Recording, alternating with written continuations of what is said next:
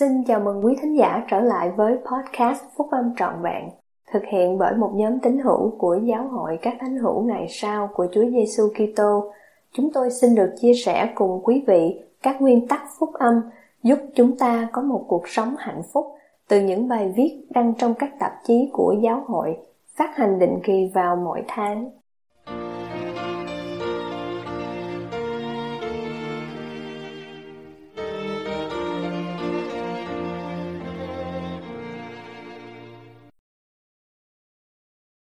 Tìm sẽ gặp. Bài của anh cả Greg C. Christensen thuộc nhóm túc số thầy 70 của Giáo hội các thánh hiểu ngày sau của Chúa Giêsu Kitô đăng trong tạp chí Liahona vào tháng 5 năm 2003. Khi chúng ta sử dụng đức tin của mình và cam kết nghị lực của mình để đến gần Chúa Giêsu Kitô, thì chúng ta bắt đầu hiểu trọn vẹn hơn Ngài là ai. Thưa các anh chị em thân mến, Tôi cầu nguyện rằng tôi có thể được Thánh Linh của Chúa hướng dẫn trong khi tôi chia sẻ với các anh chị em những cảm nghĩ riêng tư và chứng ngôn của tôi. Một trong những lời mời gọi đầy thuyết phục và thâm thúy nhất do đấng cứu rỗi đưa ra thì được tìm thấy trong câu nói giản dị, hãy tìm sẽ gặp. Mặc dù tiến trình tìm kiếm gồm có lời cầu nguyện và van xin, nhưng nó còn thâm thúy hơn nữa Tìm kiếm còn có nghĩa là một tiến trình liên tục, chứ không phải chỉ là một sự kiện. Tôi ví nó với việc làm một cuộc nghỉ mát dài hạn xuyên bang. Mặc dù chúng ta biết điểm đến cuối cùng của chúng ta là gì, nhưng kinh nghiệm dồi dào và sự học hỏi thật sự đến từng ngày trong khi chúng ta tiến đến gần mục tiêu của mình.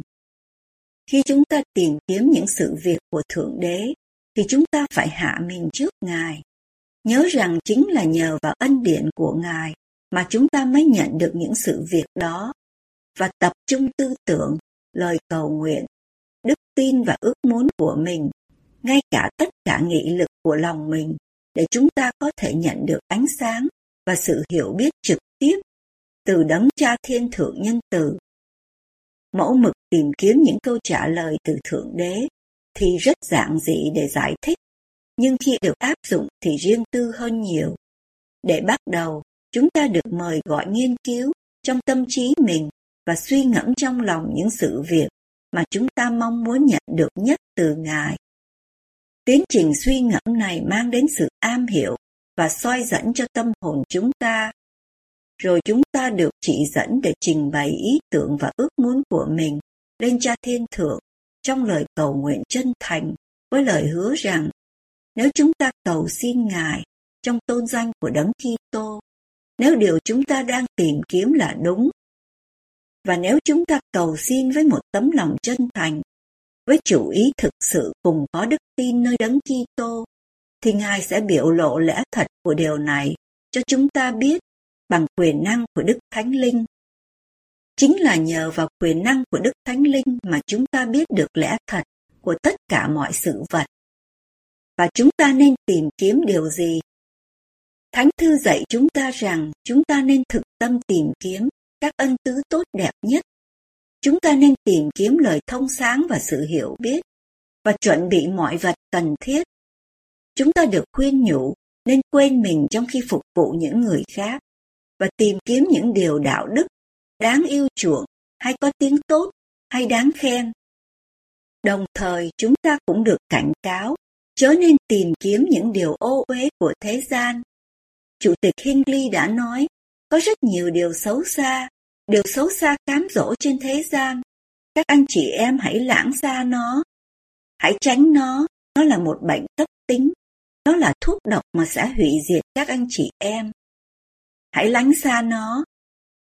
Trong sách A1 chúng ta đọc, hãy tìm điều lành và đừng tìm điều dữ, hầu cho các ngươi được sống thì Jehovah Đức Chúa Trời vạn quân sẽ ở cùng ngươi.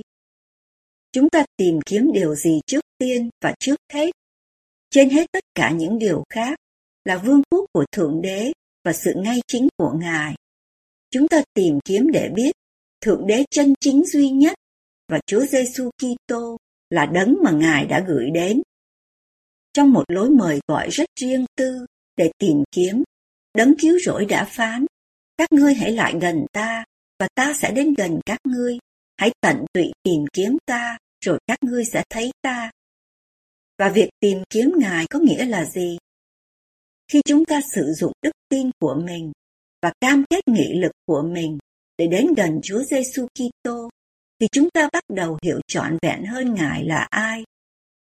Khi chúng ta tận tụy tìm kiếm Ngài, chúng ta đạt được một chứng ngôn sâu xa và bền vững về tình yêu thương vô song của Ngài, cuộc sống và tấm gương toàn hảo của Ngài, và các phước lành của sự hy sinh chuộc tội lớn lao của Ngài.